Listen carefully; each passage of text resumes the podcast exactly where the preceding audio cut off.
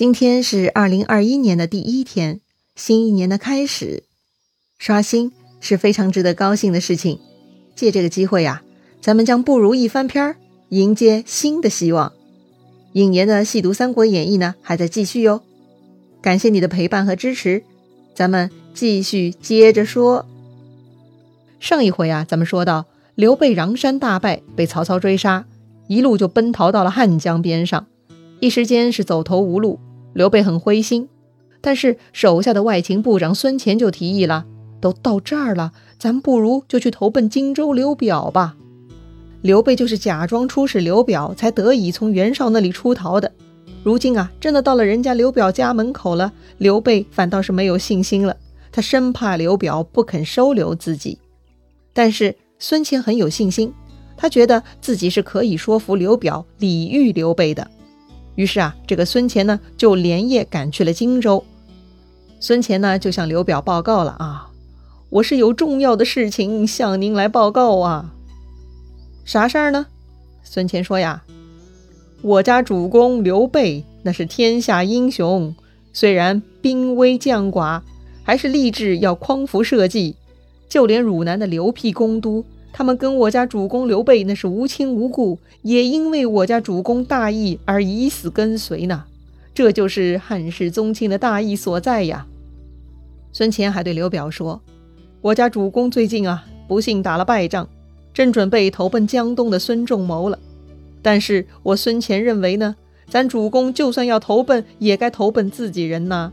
既然都是刘姓的汉室宗亲，自然应该投奔明公您啊。”怎么可以去投奔东吴的外人呢？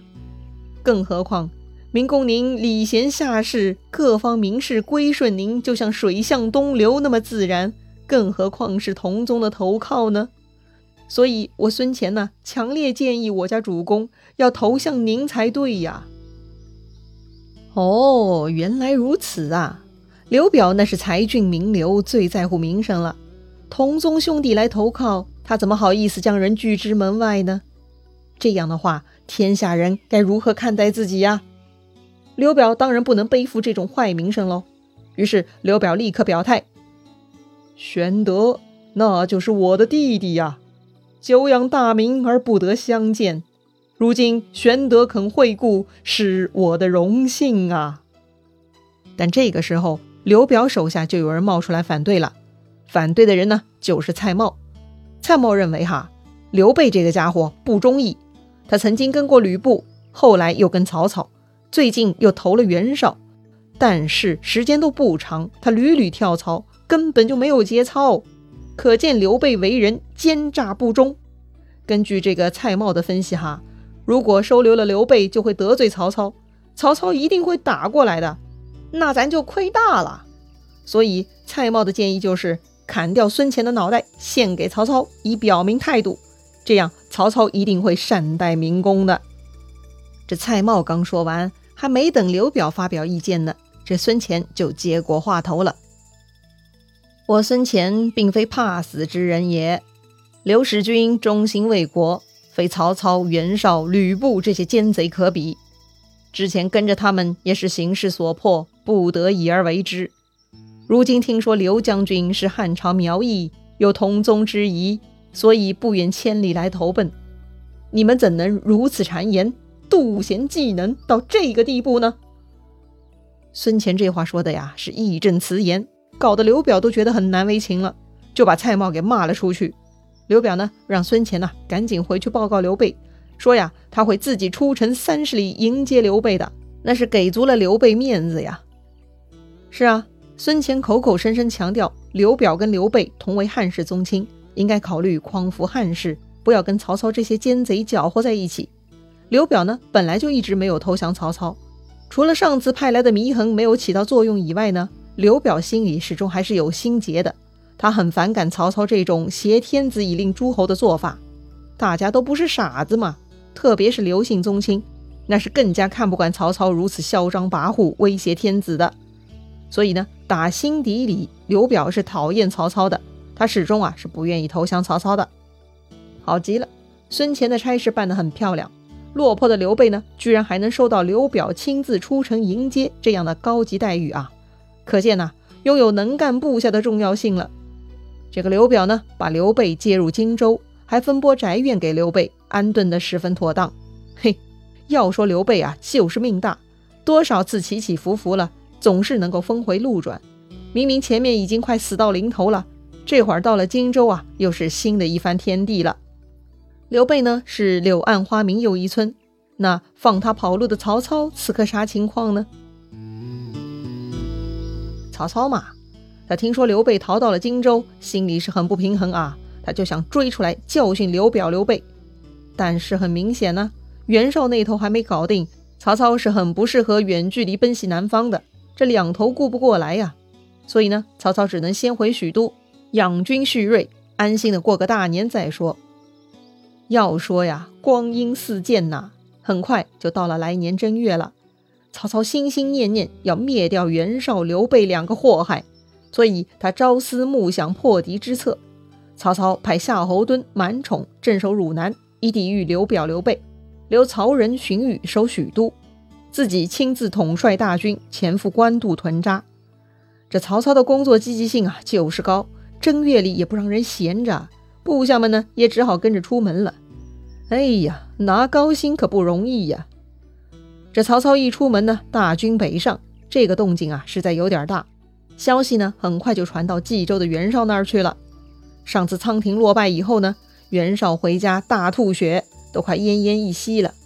但是过了这个年呢，一番好好调养，袁绍也就逐渐恢复了。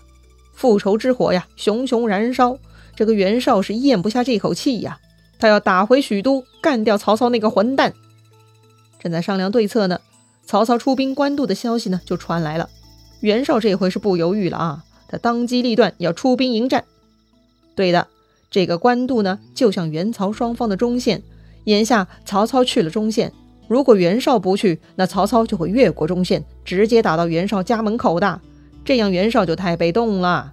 所以呢，就算袁绍身体欠佳，他也得跑到中线去跟曹操较量一番呐。没道理一下子让出自己一大块地方吧？嗯，难得袁绍清醒一回哈。但这个时候呢，他最爱的小儿子跳了出来，说呀：“父亲大人身体不好，不如儿子带兵去迎战吧。”袁绍很欣慰呀，确实，之前他奄奄一息的时候就说过哈，让儿子们替他去报仇呢。如今自己略有好转，但确实还有些力不从心的啊，让儿子历练历练也好，但是要确保万无一失，就得把拳头给握紧了。所以袁绍把另外两个儿子。袁谭、袁熙和他的侄子高干呢，一起叫回来了，让他们兄弟四个合力，四路大军出发，共破曹操。计划还不错哈，只可惜啊，自从上次袁尚打赢了史涣，他就开始沾沾自喜，觉得自己天下无敌了。所以呢，他也不等几个哥哥们哈，就自己带着几万人马抢先去黎阳跟曹操对战了。嘿呀，儿大不由娘，这袁尚翅膀硬了，也不听老爸的话了哈。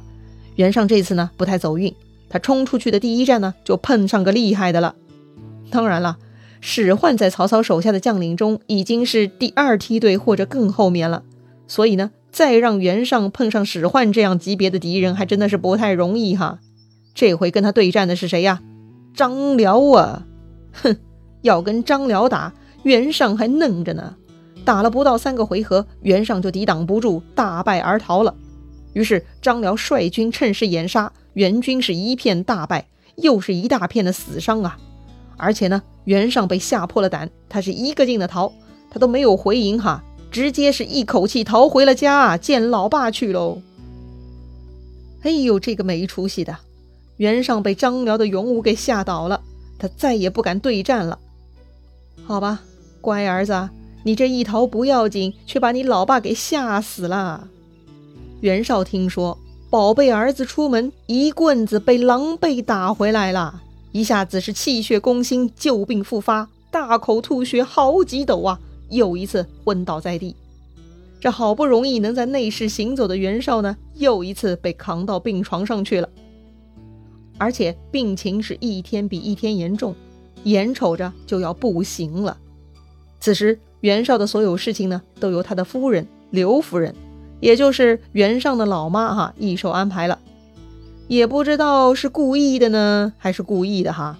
总之呢，当这个刘夫人把袁绍的重要谋士们叫到病榻前交代后事的时候，这个袁绍已经是不能开口说话了。他此刻呀，只能动动手指了。于是刘夫人呢，就当着几个谋士的面，就问袁绍了：“袁尚可以立嗣当继承人吗？”嗯，这个问题很好，是非题哈，是或否，它不是填空题啊。对了，现在的袁绍是没有填空的能力呀，所以呢，袁绍只能点点头。沈佩在旁边当书记哈，就把刘夫人这句话给记录下来了，当做袁绍的遗嘱。袁绍啊，最后看了一眼那个所谓的遗嘱，翻身大叫一声，又吐了一大斗血，死了。哎。袁绍有一肚子话，已经没有机会再说了。他没能力对自己的继承人嘱托几句，他没机会再跟其他几个儿子再说几句。他的后事什么都没有做安排，就这样乱了嫡庶长幼继承秩序，留下一地鸡毛。袁绍走了。回看袁绍的一生，袁家四十三公，大哥袁基碌碌无为，弟弟袁术心胸狭窄，不得人心。虽为庶子，袁绍呢却是他们家最得人心的。年轻时候呢，袁绍还是意气风发哈。当年跟着何进的时候，还是挺少年英雄的。他是第一个跟董卓翻脸而离开洛阳的。袁绍呢，就是正牌忠臣的领袖人物了。他夺下韩馥的冀州以后呢，袁绍日益做强做大，门下俊杰贤良，英雄无数。官渡之战啊，他一出门就是七十万大兵啊。这是何等庞大的势力呀！但很可惜，正如《三国演义》书上对袁绍的描述：“羊至虎皮攻不就，凤毛鸡胆事难成。”啥意思呀？羊至虎皮，那就是披着老虎皮的羊啊，外强中干，当然不能成功了。凤毛鸡胆，就是看着是凤凰，实际是鸡的胆子，空有一副好皮囊。那自然难以成事喽。袁绍就是一个失败的官恩代呀。好了，袁绍走了，小儿子袁尚接手了。那河北会变得如何呢？袁氏集团跟曹操的对抗会变得如何呢？咱们下回再聊。